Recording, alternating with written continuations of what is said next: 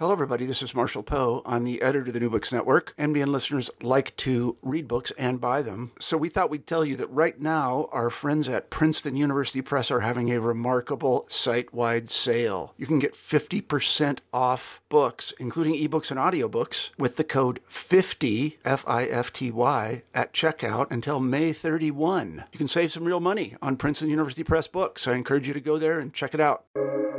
Welcome to the New Books Network. Welcome, everyone. This is your podcast, New Books in Economic and Business History. I'm your host, Javier Mejia from Stanford University. Today, I have the great pleasure to be with Didac Queralt. He's assistant professor in the Department of Political Science at Yale University. And he's the author of uh, a book that is going to be published pretty soon by Princeton University Press called Pawned States state building in the era of international finance. Hi, Didac. Thanks a lot for being here with us. Hi, thanks for having me. So, I would like to start uh, with uh, knowing a bit more about your career, right? So, I met you a few years ago in Abu Dhabi at an economic history workshop. Um, but you're a political scientist, and uh, I would like to know how did you end up interested in this broad topics on the history of uh, the state and its f- fiscal capacity. Um, tell us more about who you are and how you ended up being interested in these topics. Yeah, so uh, I'm um, basically interested in political economic history. This is a growing field in political science that basically borrows from um, uh, the classics in political science, but also recent and, and classic um, uh, or canonical work in economic history and, and economics. And um, so I guess that everybody's uh, path is a little bit idiosyncratic. In my case, I I joined the PhD program at NYU more than a decade ago now uh, with an interest in the welfare state and how basically uh, uh, different states in, in Western Europe um, addressed uh, different types of, of what they call social risk. And then I realized that uh, that that not every state raised the same amount of taxes, right? That that was a clear constraint for some states to deliver certain certain goods. But then my, my interest gradually switched from uh, Western Europe in basically the last um, four decades to um, uh, all around the world, basically, at least uh, in the last 200 years. And that's basically the result of taking two graduate seminars and interacting interacting uh, regularly with with two amazing scholars Adam Przeworski uh, the chair uh, of my, my in my dissertation my chair. I I, I took one one course with him uh, on I, I, think it was titled history and politics. And so um, Adam Przeworski, he's he's likely he's most likely the, the, the, most brilliant mind I've ever met, and and it was basically a, a mind blowing course. We we uh, we studied um, recent contributions in economics, economic history, dealing with historical political economy, but we also uh, read some of the classics like uh, Das Kapital, and and it was it was such a, a, a an uh, entertaining and illuminating course, and and and the other um, the other um, uh, mentor. Um, and, and, and, and instructor that I had at NYU was David Stasavage, um, who basically is one of these few uh, individuals that, that, that can see uh, common patterns across time and space, uh, which is, is is a gift. And and it was so so illuminating to take that course and and to see how uh, theories can travel um, and, and, and also identify the scope conditions under which some, some theories uh, apply. And basically, that was uh, the, I think that the, the, the, the, the reason that I, that I became interested in, in this topic. In my dissertation, I had a little bit of historical political economy, but it was more focused on modern day mercantilist agreements. Um, so I, I, published those those papers um, in political science, and and then I I switched to this second project on on on external finance that basically ended up being uh, a book. Uh, so that was basically how I, I, I got to this point. Let me ask you a bit more about, um, I guess, your identity as a scholar and and how do you perceive your work in this field that you describe as um, political economic history, I guess, uh, that it's growing in political science. And, and I guess what I would like to know is how you um, navigate the fact that many of the people that are interested in what you do are probably in other departments, right? In economics or in economic history um, or even in history. Um, how do you talk to that people? These are communities that probably have different codes. And also, how do you perceive your work um, as being appreciated in, in, in, your own department, right? In, in your own discipline? Um, how do you think about this, these issues? Uh, yes, so it's it's not the uh, easiest uh, uh job to uh, write a book that um, intends to speak to different different fields, uh, at least political science, economics, and economic history. And I hope that individuals, as scholars working on on institutional sociology and, and historians, um, also find the, the book um, interesting and compelling. Um, so I, I try to interact as much as possible with, with economic historians and, and economists. I attend uh, some of their conferences. They welcome me uh, to participate. I, I, I, I mean, I profess a lot of respect for those uh, disciplines, and I've I've interacted on a regular basis with economic historians when I did my uh, postdoctoral um, fellowship at the Carlos III University in Madrid. I interacted with economists when I did uh, two years at, at, at the institution uh, uh, IPEG, uh, the Institute of Political Economy and Governance, uh, which was embedded in the economy in the uh, economics department at Pompeu Fabra. So I basically try to learn as much as possible, but I also think that there is a room in in this field for political scientists. we we seek to um, uh, um, answer uh, slightly different types of questions. Um, we are more interested in identifying the incentives of, of rulers and, and opposition and, and groups to basically implement policy, influence policy, and, and put forward institutional reform. And those are the kind of, of uh, research questions that uh, we as political scientists uh, can, can say the most. And I try to do, I try to do my best uh, um, to basically answer these kind of questions while borrowing from from other fields, and I hope that uh, the readers in, in both in political science, science and other and other disciplines like like the result.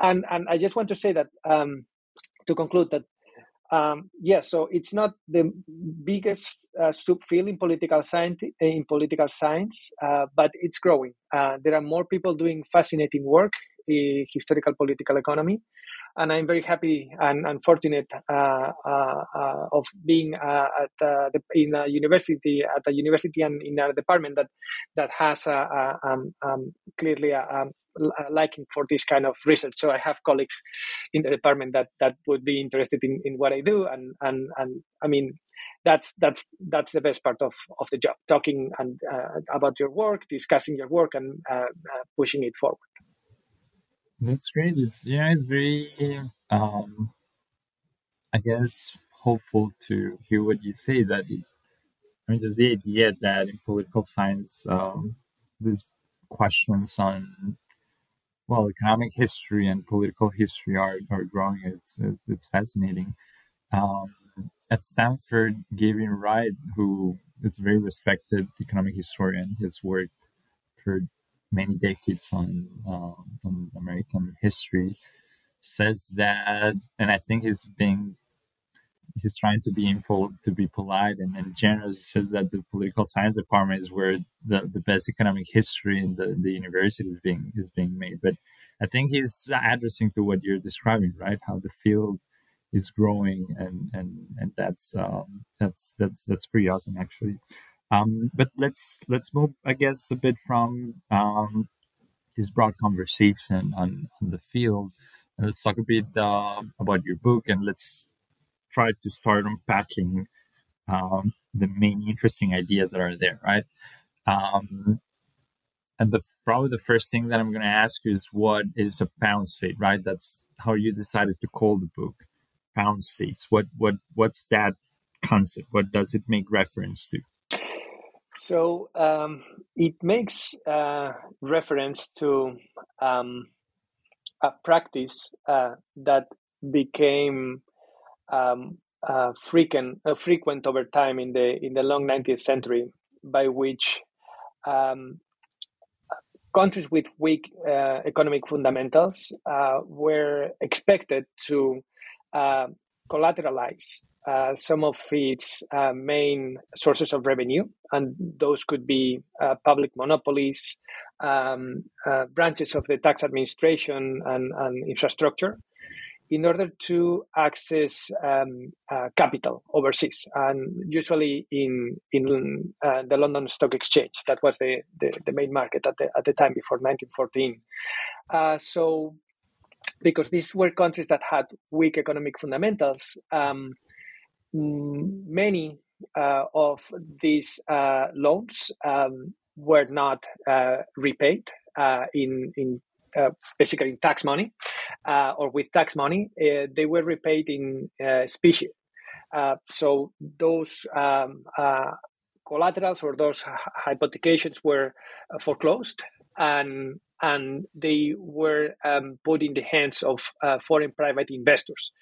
And basically, um, the book is uh, one part of the second part of the book is to see exactly what what are the consequences of handing over uh, the main sources of revenue of a country to foreign investors that might not be interested in building capacity, but just to repatriate capital. Um, and that's basically what what um, made me uh, made me uh, decide to uh, give uh, this name this name uh, this name to to the book. Right, right. So let's try to then like let's start from the beginning so we build your entire story, right? So you you begin the book, and the first part of the book is about the expansion of uh, global finance, right? Um, how was how was that process? So first, how was um, how did uh, state finance itself before, let's say, the Industrial Revolution, and what transformed during this period that you explore, which is, I guess, uh, the 19th century and early 20th century?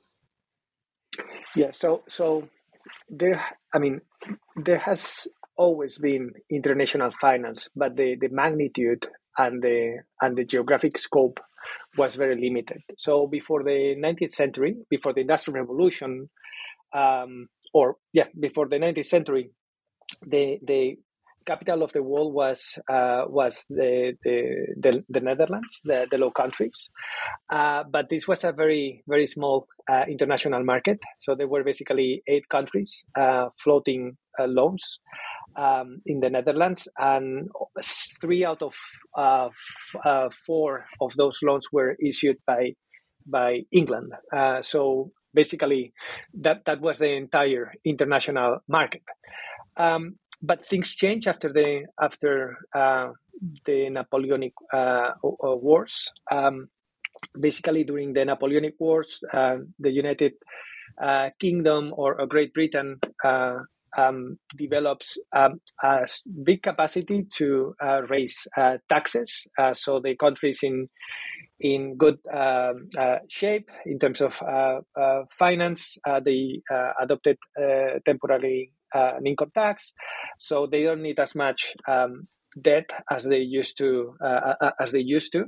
So there is some some uh, debt that is um, uh, or some capital that needs some some buyers, some borrowers, and at the same time, this is a period in which we have a massive expansion of of the industrial revolution in, in, in Great Britain. So there is a lot of surplus capital uh, floating around um, after 1915, and and basically these capitalists decide that there are countries out there, and particularly this begins with Latin America, um, that that have recently declared independence, and they basically have the entire uh, country to, to to build. Right, so uh, there is some legacy from uh, the Spanish uh, the Spanish Empire, but but these countries had a lot a lot to, to build and, and many new services to fund, new infrastructures to to to build, uh, new um, bureaucracies to to to put together. So, the, and at the same time, they are also waging wars. Uh, these wars of independence, and, and then wars of um, of,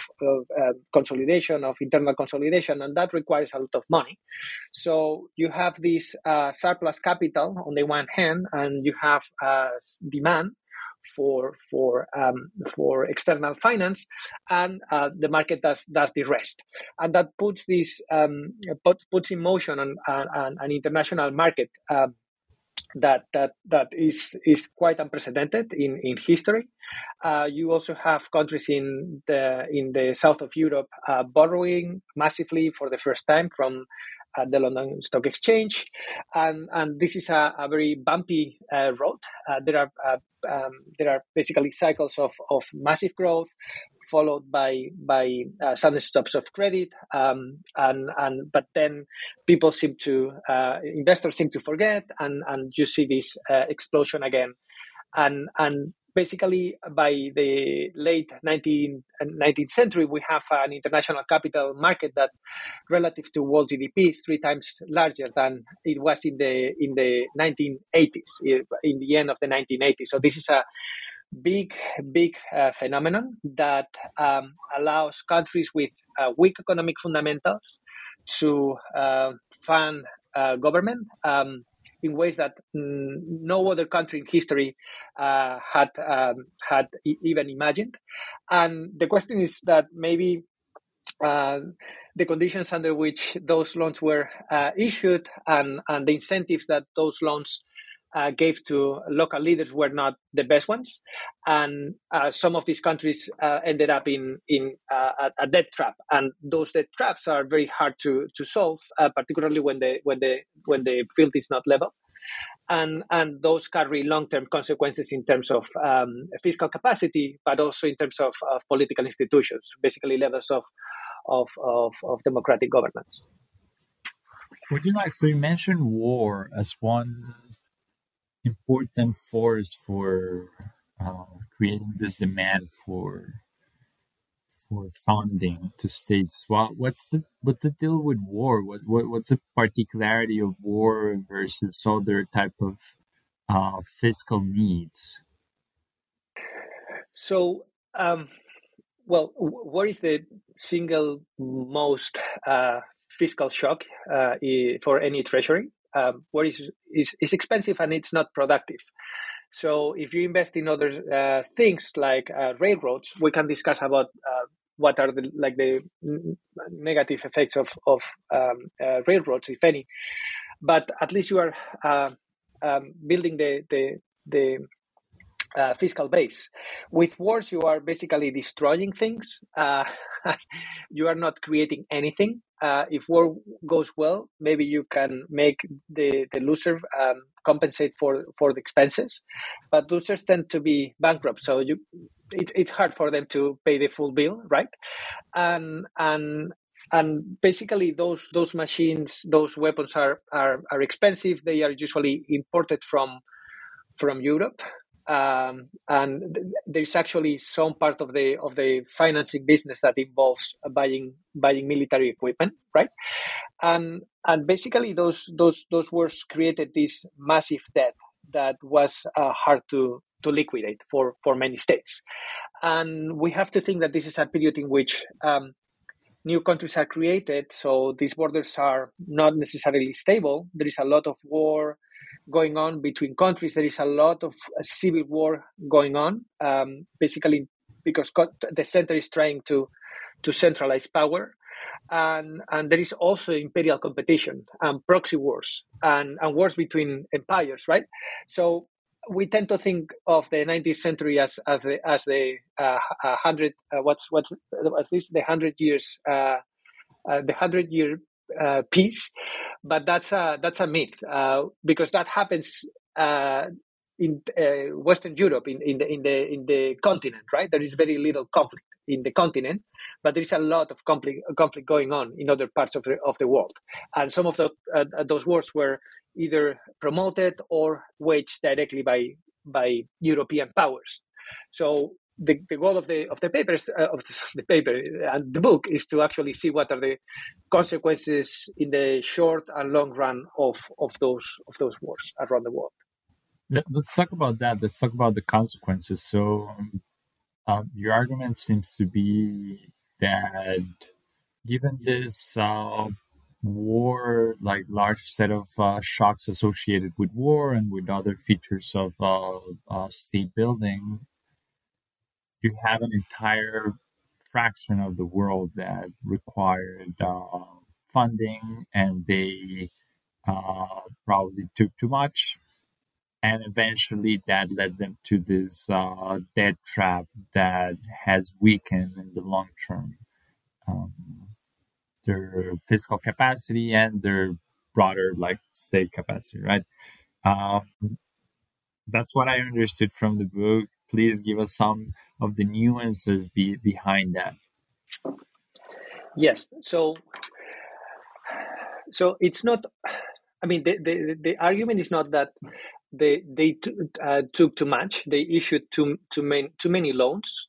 Uh, th- that could be the case, but that's not the argument that I try to do in the book. Is that those those loans came with very perverse conditions, right? So it's not uh, it's not that public debt is bad. Public debt is is basically the way that uh, governments have been funded uh, for in Europe for uh, at least uh, 500 years, um, even even longer than that, um, and it helps um, basically navigate uh, fiscal crisis, pandemic. So that the ability to raise debt is is is a, is a massive opportunity for nations. The question is, what are the strings attached to to uh, those those loans, right? And what we see is that in the 19th century, uh, um, these loans uh, came with what I call extreme conditionality, and this is uh, basically this brings back to the title of the book. Uh, these loans uh, required countries to pledge its main sources of, of, of revenue, basically the money cows of the of the countries, and because the, the, they loaned a lot, and those the the, the main assets were uh, pledged in case of default, they had to give up the main sources of revenue, and that's what uh, basically put many nations into uh, a slippery slope, right? Um, uh, the, the the pledge or the or the conditions of these loans were uh, were executed, uh, hypothecation followed, and and that reduced the tax base of the nations of the borrowers, meaning that they require more external funding to pay the bill, and uh, because the chances of uh, defaulting were um, bigger, they had to collateralize new uh, new sources of revenue. So you can see how these cycles can can can rapidly push any country into into a debt trap. So conditions of loans matter. It's not about the quantity but the conditions. The other thing that I try to convey in this book is that um, this is not only about um, basically nefarious or or extractive investors that uh, uh, soaked all the resources from the international from from the new countries and, and colonies. I mean, maybe there was some of that, but the, there was some shared responsibility with with local leaders, right? And this is where the political science comes from. Because if you don't, so a, a leader needs to finance a, a, fiscal shock. War is, is the easiest to identify because we have data sets, we know when they begin and when, when they end. But there are other investments like uh, railroads. Not every railroad is uh, cost effective, right? Um, um, and they have to decide how they f- uh, fund those massive projects uh, and, and uh, military campaigns. And they can they have basically two major options. They can raise taxes right? Or they can uh, uh float uh, or uh, basically issue debt. So if they float if they go with taxes, they might need to grant political rights to taxpayers, right? The taxpayers might require something in exchange, and this is going to be m- more likely when when the taxpayers um, are close to, I mean, geographically close to to to the center, uh, because they have um, um, an easier time monitoring uh, the terms of of of this uh, tax bargain, and we know that leaders don't and rulers don't like to share power, right? Um, and and they have to basically uh, let the taxpayers decide whether and how uh, the, the, the public funds are spent.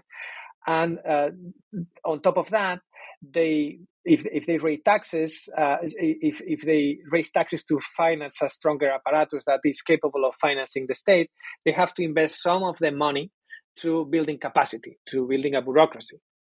And, and so basically, for a leader that seeks to maximize uh, rents from office, those options are not particularly appealing right? It reduces the total amount of money and it also reduces the, the discretion, the, the, the amount of power that the ruler has. So, on the other hand, the ruler can uh, float alone. And in Europe, there were domestic markets, credit markets, and I'm happy to tell you what's the difference between Europe and, and, and the rest of the world. But in the rest of the world, domestic markets, except uh, in Japan, were completely absent right? Or they, I mean, some some there were there were there was some domestic lending, but it was super expensive. The interest rate was really really high because the pool of, of capital was was limited. So most of these uh, leaders uh, borrowed overseas, um, and the conditions attached to the loans were not necessarily good in the long run, but they were very favorable in the short run for these leaders right? They could finance the infrastructure or the military campaign and they were pushing uh, to the future the possible or hypothetical negative consequences of the default, which is this extreme conditionality, is this uh, uh, foreclosure uh, of of national assets. Uh, but that that was a problem of the future, and for instance, in Latin America, there was a lot of political instability, right? So the chances of being around three years from now, five years from now, were very small right? So you could push that those kind of problems to the future. So the the point of the book, and this is a difference with the with the the the, the, liter, the literature on uh, financial imperialism, is that we have a supply and demand problem. uh, in, we can put it this way: we have lenders that seek to make uh, profit. These are private lenders, not official lendings. Private lenders, and we also have uh, local rulers with a set of incentives that might not be the most conducive to, or uh, uh, very particularly conducive to build uh, capacity and um, build stable um, fiscal institutions. So that's basically the, the main message of, of the book that we have to look at both at both sides to get a full uh, picture of, of what happened. Yeah, there are many things that I would like to ask you um, uh, based on, on your answer to this question. But probably the first one is um, what were the reasons that allowed this uh, thing that you call extreme uh, conditionality, this sort of harsh repayment conditions to uh, to be defined in this context and probably not in others. So I'm thinking, as you mentioned, the expansion of uh, of uh, of credit in in Europe in the early pre-modern era, where wars were also uh, a source of that was motivating those uh, the acquisition of those loans. Um, why that didn't happen in that context, and it did happen in this uh, period uh, that you're you're studying? Is this an issue of order of magnitudes? Is there a, a political economy story behind? What, what's what's what's your view on that? Yes, uh, so I'd say that there is a political uh, economy story. So the main difference between uh, Western Europe before 1800 and the rest of the world after 1800 is the is the denomination of debt or, or is the owners of, of debt, right? So in Western Europe, most of the debt of the countries that we associate with a strong state capacity um, uh, was uh, issued um, by domestic lenders, right? So it was the, the domestic, it's basically the North and Weingast story, right? So you have uh, domestic lenders that um, negotiate with the ruler the terms of uh, the uh, debt. And uh, these uh, lenders not only um, lend to the ruler, but they also have a strong monitoring and monitoring capacity. Right? They are they are they, they, they overcome coordination problems in in monitoring the ruler because they are already um, part of a, of a parliament that uh, has direct communication and, and the capacity to know what the ruler is doing with the money. If the ruler defaults, these lenders can basically uh, um, cut uh, finance or they can uh, change, replace the ruler, right? So domestic um, domestic um, lending uh, creates very costly default for a ruler because uh, basically the, the tenure, I mean, their office is, is at stake if you default to the people that sustain you in office. Uh, that doesn't happen in the in the 19th century because there were no domestic markets, right? So the question, the, the, the point is that exter- uh, defaulting on on external uh, loans was not costless, right? It came with with uh, great exclusion, uh, and it also came with uh, extreme conditionality with this um, um, um, uh, for, foreclosing of, of domestic assets. But uh, that happened uh, in the future, right? And um, those costs had to be compared to the cost of the alternative, which was raising taxes, right? So the rulers had to decide whether they whether they went for immediate high costs of putting together a tax apparatus or future high costs of defaulting, right? And when your uh, time horizon is, is short and when your fiscal capacity is so poor that it requires a massive investment of current revenue to um, to basically uh, raise your your uh, tax revenue at the end of the year, the option of financing externally becomes very very appealing right? And, and that's the that's the main difference that in western europe public credit was mostly domestic before 1800 and in the rest of the world public public credit was external mostly. Okay and that creates okay. completely different political uh, calculations for for the Incentives. right right right. That makes a lot of sense. And and so a fundamental piece of uh, of your argument is the existence of these uh, debt traps, right? So um, eventually, some countries are uh, pushed by this extreme conditionality, um, and that uh, is a problem in the long term, right? And and I have, I guess, two questions around that issue. So one is, um, I guess, a conceptual one, which is how different is uh, the pressure of uh, default of one of these initial loans from the original pressure of war and so on. I mean, I guess the point is that eventually you need to raise taxes, right? So, um, why is not that at some point uh, pressure for state for building uh, uh, state capacity, um, which I guess another way to frame that is what's the end of that trap, right? Like, for how long can you um, coexist and remain in power with this permanent um, rollover of that? And the other question is of, I guess, from a more empirical one, which is you could argue that some countries were able to escape that trap, right? And I was thinking about Japan. I feel that you're going to tell me that Japan had already a more robust domestic lending market. Um, but it was not initially the case, I guess. Uh, and all the stories of uh, gunboat diplomacy, like uh, usually come and you, you think about Japan. But anyway, so tell me a bit about that. Like, how do you think conceptually and empirically about these uh, debt traps? How pervasive they are? How persistent are they? So, so,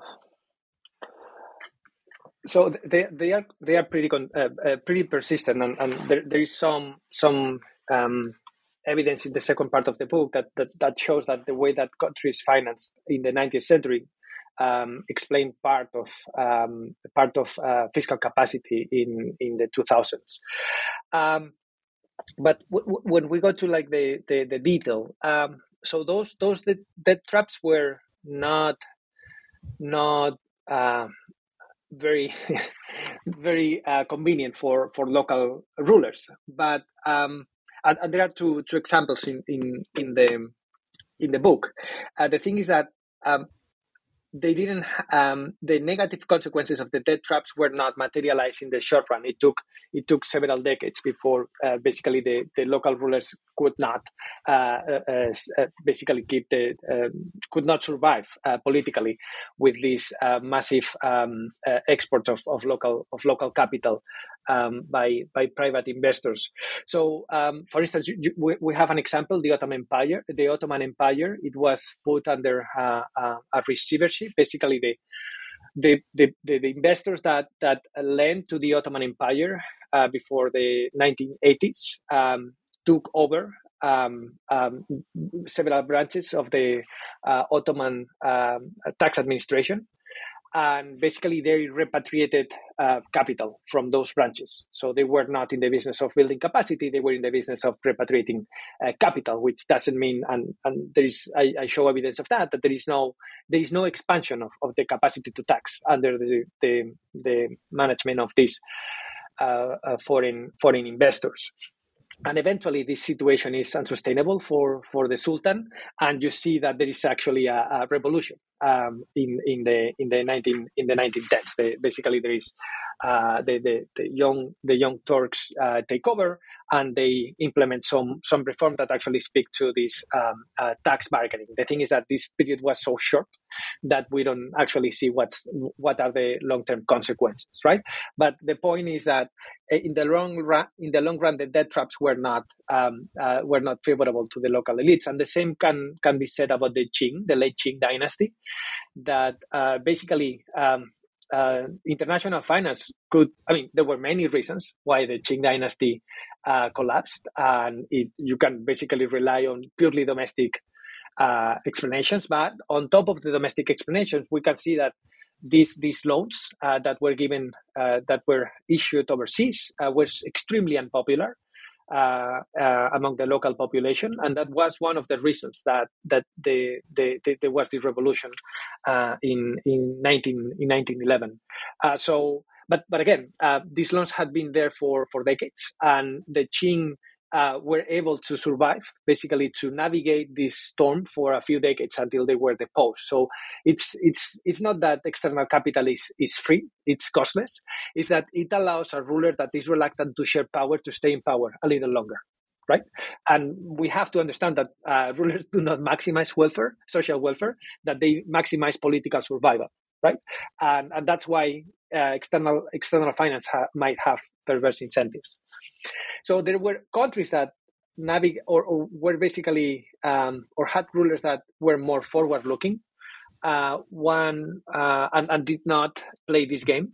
One was the, the case of Japan, right? And it didn't play this game. The, the, the basically, with the Meiji Restoration, there was some international uh, finance, and they bought a lot of military equipment. Uh, and, it was basically the entire army was was uh, was built and uh, anew uh, with state of the art uh, weapons and and, and, and ships. but that's where the international finance stopped. Most of the local infrastructure, for instance, most of the tax administration was financed with local credit right? So uh, they they managed to keep international finance under control, and there are basically uh, in, in, the book there are some references of negotiations and discussions uh, within the within the Japanese government about the the, the fears uh, of uh, relying too much on external finance because they saw what was happening in Latin America. They saw what was happening in the Ottoman Empire in Egypt, right? That basically uh, it, uh, the, the, the, Europeans were using international finance as a, as a means to take control over countries. But there were other countries that say, well, we don't have domestic credit markets, but we don't want to rely on external finance either. So we are going to do our best to to build capacity and to finance our militaries, uh, fund our militaries without uh, that that external help. And and one of the examples is Siam, and that was renamed uh, Thailand in, in the 1930s. And basically, this is this is this is an example of how far you can go uh, without without relying on on external capital uh, by basically centralizing fiscal capacity and building a, a, a, military over over decades, right? So you, guys, you, there is there is some evidence in the, in the in the book that basically there is an expansion of the capacity to tax, uh, but eventually this taxation without uh, sharing powers uh, with taxpayers caused this uh, revolution in the in the 1930s. Um, so there is a limit to what you can do uh, when you tax and you don't and you don't grant uh, political political rights to taxpayers. Okay, so um, I mean, this I really love your story. By the way, like I find a very compelling um, argument that again, as you said, like puts together both the domestic um, incentives and the foreign intentions and and I think that's that's great. But um, I'm thinking now about how to how to articulate the persistent dynamics of this, right? And you focus on this period that goes until um, basically World War One, but the construction of state capacity has continued ever since, right? And and you kind of argued that Nevertheless, there were this original sin, let's call it, uh, uh, for the lack of a better word, that um, that can still like uh, have consequences later on. And now I'm thinking that many things have changed in the uh, international finance setting, right? So the other day I was talking to uh, Juan Flores. He's at Geneva. Maybe you've uh, read his his book. Uh, it's called um, Soaring Diplomacy. And he uh, told me about this thing that I was not aware of, I guess, I was have not paid much attention to it, which is how you have a profound change in the approach of um, foreign powers to international debt after World War II. Right, it became much more friendly uh, because of the incentives of the governments during this period, specifically the U.S was not exactly to get the money back, but to gain political support and the periphery and so on, right? Um, and like that event was beneficial for um, for borrowers, right? So, um, so I guess my question is, how do you think about it? And I, I don't want to make this an unfair question again because you focus on a different period, but when you think about persistence, how do you think about these other things that have happened afterwards? Um, and do you see this changing in the in the near future? Like how much of this is uh, occurs that it's going to be there for for a long time? Yes. Um, so you are you are absolutely right that a lot of things happen uh, between 1914 and the 2000s. Um, many many many things uh, and and so so let, let me begin by saying that in the, in the book I'm, I'm aware of that and basically have a full chapter about the mechanisms of persistence um, and i have uh, basically data that, that shows that whatever countries did uh, in the 19th century uh, uh, uh, carried consequences throughout the entire 20th century. So it's I'm not basically regressing to data points that are 90 years apart. Um, I have some let let me put it in this way intermediate uh, data points. Um, um, but uh, more more more like uh, substantively, um, uh, what I want to say is that this uh, relaxation of international lending that happens over a few decades after uh, World War One, particularly World War Two, actually uh, might have made uh, external finance too too cheap uh, again, and and um, there is one example in the book I, I, mentioned mentioned it earlier. So let me go back to it, like uh, Thailand, right? So Thailand actually. Uh, because the conditions of external finance became too too favorable, so basically, the in the, in the we are in the other side, the, the other side of the spectrum. They borrowed like crazy. So they had a lot of military aid, but they also borrowed a lot, right? And you see that by borrowing, they stop investing in the tax in the tax administration. So I guess that the message is that um, uh, th- there is a balance between very harsh condition and uh, very favorable conditions. Um, in in in in, in lending. Uh, so of course, lending sh- should be very favorable for countries that are uh, very poor or that are going through a, a massive crisis. Uh, but but at the same time, we, we have to make sure, and this is I hope one of the takeaways of the book, that um, uh, we shouldn't trust anybody that says that uh, external finance is good or that external finance is bad the, the, the effect depends on, on the on the conditions of that country and we have to understand and we when i say we now those that are in the business of, of lending uh, either in the in the private or the, in, in the official sector they have to understand what are the what are the incentives of this uh, uh, windfall of money and they have to anticipate uh, what can go uh, wrong and uh, in, in basically in by, by backwards induction they have to find the right the right level of of um, I don't conditionality or uh, to make sure that uh, countries still invest in improving their uh, in improving their uh, local capacity. That that in return for for this money, uh, uh, incumbents have to be accountable to the taxpayers right? Uh, but at the same time, the conditions should be favorable, favorable enough that allow the countries to basically navigate this economic crisis. So it's it's it's a hard problem to solve. But the thing is that the world is not uh, black or white. The the, the world is uh, full of grays, and we have to fine tune uh, the, the, the, policy recommendations uh, to the local characteristics. Each country is a little bit different, and for that reason, policy has to be slightly different for for each country. Um, now, in terms of or uh, in terms of what happens today and how can we compare finance in the past to finance today? Uh, because I get that question a lot. Like, uh, what, what can we learn, right? So, so there are basically two similarities that I would like to to emphasize. One is that um, everything else constant.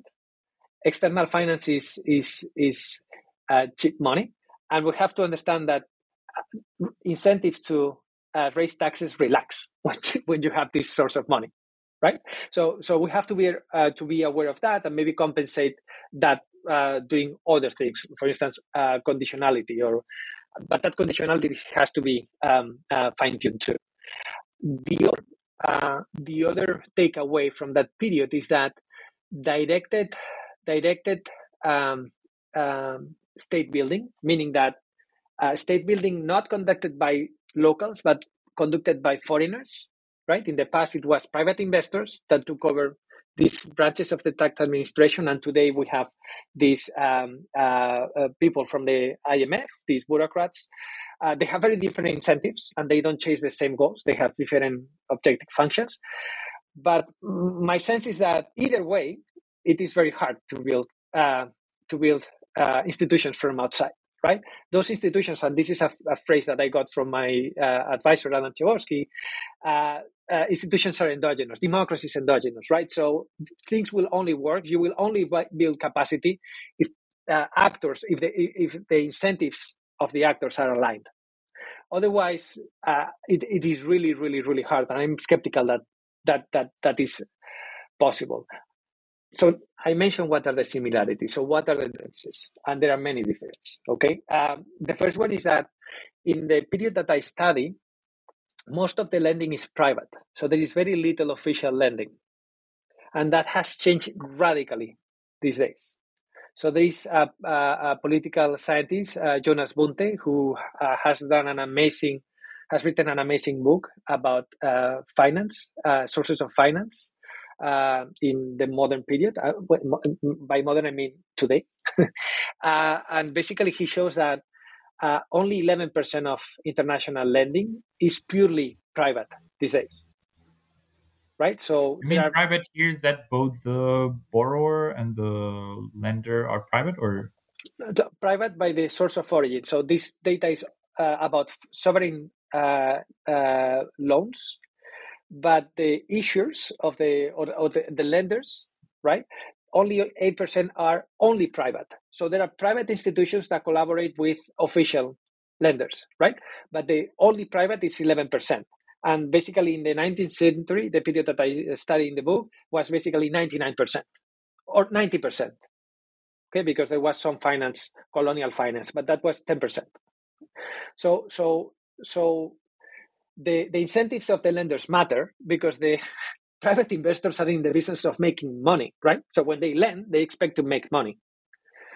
The international institutions nowadays are hopefully in the business of building capacity and helping countries, right? So this is a big difference. So we cannot extrapolate what happened in the 1914 before the 1914 to to the to the world today. Uh, for for that reason and, and and other reasons, we have also the IMF. So conditionality is conditionality today is centered at building capacity. Is not centered at repatriating capital. Um, and also the, the principle of uh, uh, sovereign immunity, the uh, judicial principle of, of sovereign immunity, the ability of sue a country uh, in the 19th century uh, was not, that wasn't possible. So what I talk about extreme conditionality, these are all political solutions, right? But beginning in the 1970s, this sovereignty immunity relaxed, and now countries can sue uh, uh, con- uh, sorry, now lenders can sue countries that have uh, interrupted debt service. So you are adding a, a judicial, non military, non political path towards solving default episodes that was absent in the 19th century. So, what's the takeaway? So, if anybody that reads this book wants to say, well, why do I care if I only study the present era? Is basically that this book tells us that the origins of weak economic and political fundamentals in the developing world today can be traced back at least to the 19th century. So that in order to get a fuller picture, we need to take to uh, get a full underst- an understanding of where current under development comes from. So that's basically the the uh, the takeaway to uh, readers of this book that are interested in in, in current events. That was a long me, answer. No, but that that was great, and and it's a great way to take me to um, so I guess um, the way in which you think that your work fits into this larger set of ideas on on imperialism, right? Um, in a certain way, you're describing how the the faith of a good part of the world depended on the interests of this superpowers. Um, but you provide a very granular like description of that mechanism, right? So I guess what I would like to ask you is how do you perceive that um, your work help us understand why we look the way we look because of this geopolitical forces and how that fits into a larger uh, understanding of why some countries are wealthier than others. And here I'm, of course, asking you to speculate a bit. Um, but um, how do you perceive this broad conversation, right? How important were imperial powers for the long-term development of um, of of the rest of the world? Yes. So So there are two aspects of of, of colonialism. Uh, sorry, of imperialism. One is colonialism, and I think that um, I think it's it's more than uh, uh, proof that it impacted uh, long-term development, economic development, and, and political institutions. Um, but the the, the the, the truth is that only um, so I competed this for the for the for the British for the British um, uh, market, which was the main market uh, in the 19th century, uh, like I, I, think I said, like 10%, maybe 13%, I think that's the right number, 13% of, of these loans went to to colonies, right?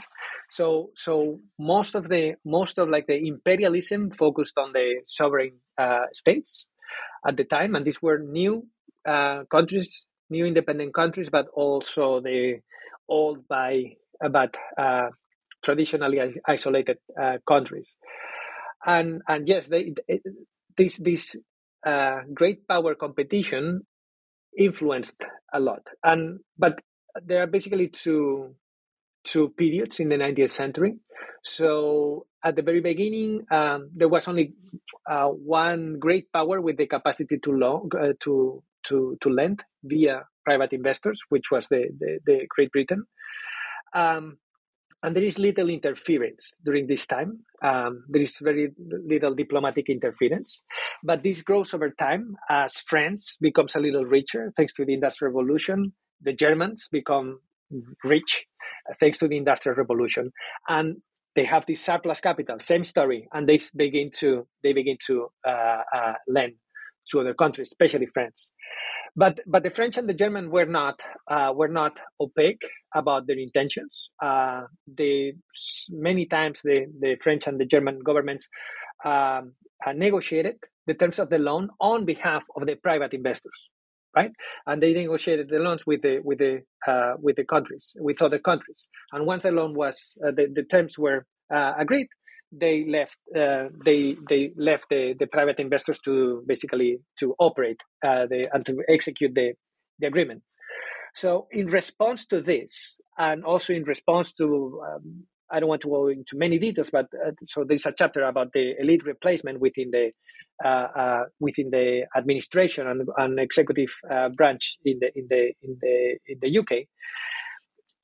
Basically, the British say, well, um, uh, a lot, uh, the, the, the, vast majority of our capital is invested overseas. It's not invested at home. And actually, the industrialists in the UK were really pissed off with, the, with these investors because they were not putting the money uh, uh in, in the uh, factories in the UK. They were putting the money overseas. Uh, so there were a lot of tensions internally. But the British government says that a lot of money was at stake and they started to help to help uh, the, the, the investors. Uh, so basically, you, you see this confluence of private interest of lenders and uh, geopolitical uh, um, considerations of the great powers, and that basically uh, accelerates foreign lending, accelerates extreme conditionality, and facilitates uh, the uh, receiver, the, basically the execution of extreme con- conditionality, the, the receiverships and, and debt equity swaps, and that creates this big uh, uh debt mess uh, by 1914, and basically over over many decades. Um, uh, and until the 1990s, you don't see the same the same level of uh, external finance in the world because it created a lot of, of, of troubles, of problems that were really hard to, to solve. And, and, and in the meantime, the, the uh, countries in, in the global south were dealing with these massive debts that they had accumulated by 1914. And that's basically this persistence, right? It's really hard to wash out uh, this debt if you don't have resources to to uh, to finance and to build infrastructure. And when many of these infrastructures were already leased to uh, finance investors um, uh, over 50, 60 years uh, because of the uh, loans that you got before 1914. So that's why these these agreements are very sticky. They, it's hard to get rid of uh, get rid of them, and that's why they help us explain uh, state capacity nowadays. It's not that it's the only explanation. That's not what the point that I make in this book is that uh, it's an additional explanation, right? So if we think in we think in statistical terms, explains part of the variance of state capacity nowadays. Let me ask you one one final question that um, I ask to all my guests, which is why writing a book, right? In in a context in which um, most of the diffusion of uh, academic knowledge uh, takes place in journals, for instance. Why writing a book? I know that in political science, uh, that's much more common than in, in economics, um, uh, from where most of my guests frequently come. But uh, what, what, what's your rationale? Why spending I don't know how many months, probably several years, writing writing this book? Yes, actually, yes. It took six six years of of my life to write this book uh, because it, it, required reading a lot of, of history. And again, I'm not an, a historian or economic historian uh, in training, so I also had to learn uh, who who is who in in every, every field. and there are several uh, case. Uh, these are vignettes more than case studies. Uh, but I also collected these these a couple of uh, new data sets on, on external finance, um, and it it involved going to the archives uh, a, f- a few times and and basically gaining some clarity of, about uh, what was about what was going on.